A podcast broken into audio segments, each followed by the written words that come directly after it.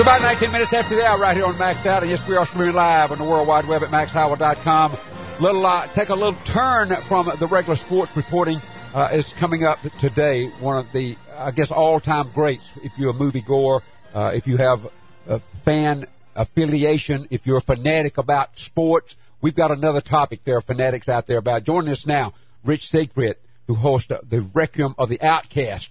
Also, you might check him out online at requiemoftheoutcast.com.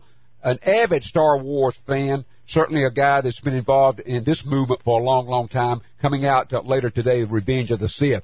Uh, we'll be talking with Rich about that. Rich, welcome to the show. Well, thank you very much uh, to you, Max, and everybody out there in Radio Land. I appreciate you having me on. All right, now, uh, first, we'll just open up right quick. Uh, this uh, this movement, this Star Wars movement, and, and really a fan uh, affiliation probably rivals most uh, nowhere else other than maybe some sports uh, franchises around the country, whether it be at the collegiate level and or the professional level.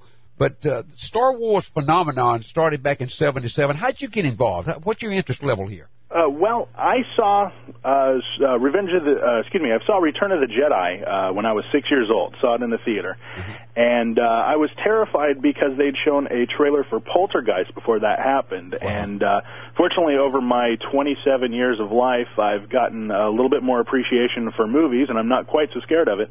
Although the prequels, they were scary in their own right. Um, but I've been a fan for a very long time. Uh, I've participated in amateur films that are based on Star Wars. I've participated in uh, old time radio dramas based on Star Wars. Uh, and you know just the overall love and appreciation for everything that is Star Wars not only because it is a little bit of a geek fetish that many people enjoy but also it's just uh, it's it's a fun time you know? It's a there aren't many movies out there that and of course I'm speaking of the original trilogy that really encompass a lot of the various film genres, everything from dogfights with spaceships to swashbuckling with lightsabers, and a little bit of creepy romance. Will uh, you know? We'll, we'll we'll just look away from the incestuous part of that. But uh, the movies themselves and fandom is a is a very interesting uh, community to belong to. Everything from your casual fans that just think it's kind of neat to the drooling fanboys that. Uh, obviously dress up in in every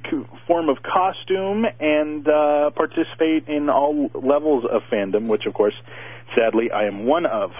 but Rich, you know, I guess that's what drew my interest uh, with contacting you about this particular segment of the show. The fact is, I've been so close to identified with sports, particularly at the collegiate level, and, and, and you being from North Carolina, you know what goes on at Chapel Hill, among other places. Oh, the yeah. people dressing, you know, in the powder blue, and they've got all the identifiable factors uh, around. I, I guess I did a show in Atlanta for about 12 years on radio there, and one of my most favorite interviews ever was a guy that owned a mortuary that literally sold caskets. When you raised the lid, it played the fight song of the university.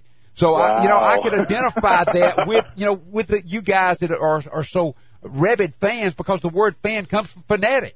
And, exactly. You know, and I think that's that's the way we've. George Lucas has controlled the entity itself, I guess, of the phenomenon Star Wars for a long, long time. Everything. What do you see is not only the continued popularity, but for the future? We've been around uh, watching these movies now for almost 30 years. Mm-hmm. Well, as per what the future holds, um, obviously George Lucas has realized that he's going to have to put his grandkids through college. so he's announced that there are two TV shows that are coming out, one live action, one that uh, will be C- a blend of CGI and cartoon, much like the Clone Wars cartoons.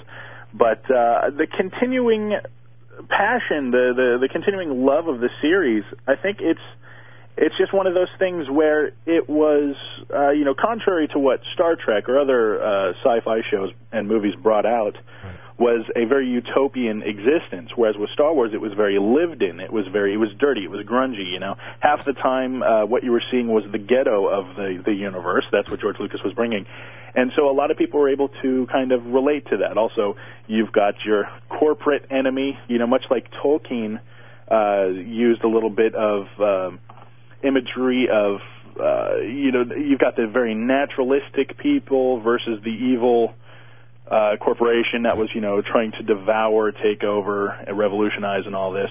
You have the same with Star Wars. So I think that it hits on a lot of different levels that people just naturally, innately have. Um, I think that uh, there's you know you've got the religious aspects where everybody wants something to be a part of, and and you know the the Force has always been something that was very Uh, all encompassing, you know. Whether you liked it or not, I was there. There was no malevolent God that was judging or anything like that. It was something that, you know, you just kind of felt. So it was still a very easy going no matter what angle you look at it, whether from the who the bad guys are, they were still they were scary but easy to take in as well. I mean, they were beaten by what, like a bunch of furry teddy bears and whatnot, a ragtag group of people. So you know, it, it may have seemed scary, but it was still something easy to overcome because good always wins in movies. Otherwise, why do we why do we want to go watch them? You know. Very true with Vision. With Rich Siegfried uh, this morning, he hosts Requiem of the Outcast. He also has a website called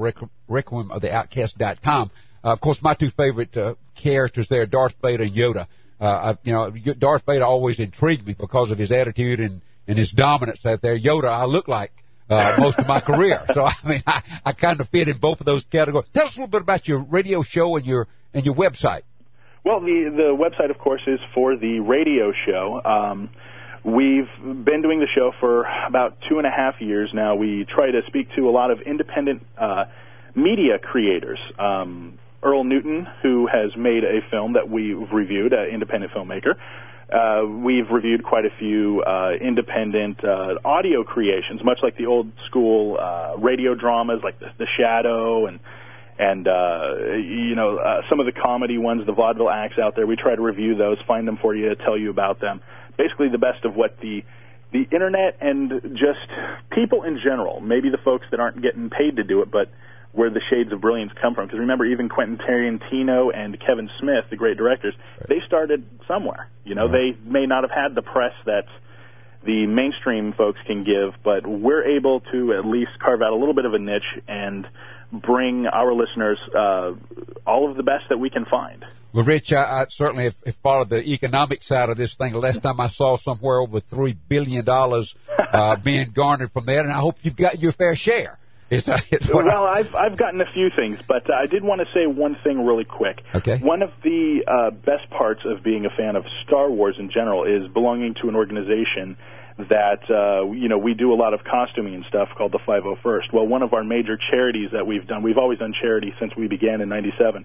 One of our biggest charities right now is a little girl by the name of Katie Johnson who has a, an inoperable brain tumor. She's seven wow. years old, and uh, her website is forkatie.org and if you go to a movie premiere tonight or possibly this weekend right. uh, to go watch the movie, you may see people in costume. And if you do, just tell them that, hey, we're thinking, of we're praying for Katie. Um, a lot of us will have uh, a way that you can get in contact with her or to donate to help out the family and help her out with. Uh, with her horrible struggle because it's it's tough when when you're young. It, it's tough to get sure. hit with this anyway, but it's tough when you're young, and and her parents are going through a tough time, but they're good people. We'll be happy to do that, Rich. We up against a break, buddy. Thank you so much for your time today. Good luck in, in your uh, career as you continue to pursue the Star Wars dream out there. I uh, hope we get a chance to review this again another year. Thank you very much, man. Thank you so much, Rich Siegfried. Uh, from he's the host of Requiem of the Outcast. Uh, we'll be right back after a short break right here on Maxed Out.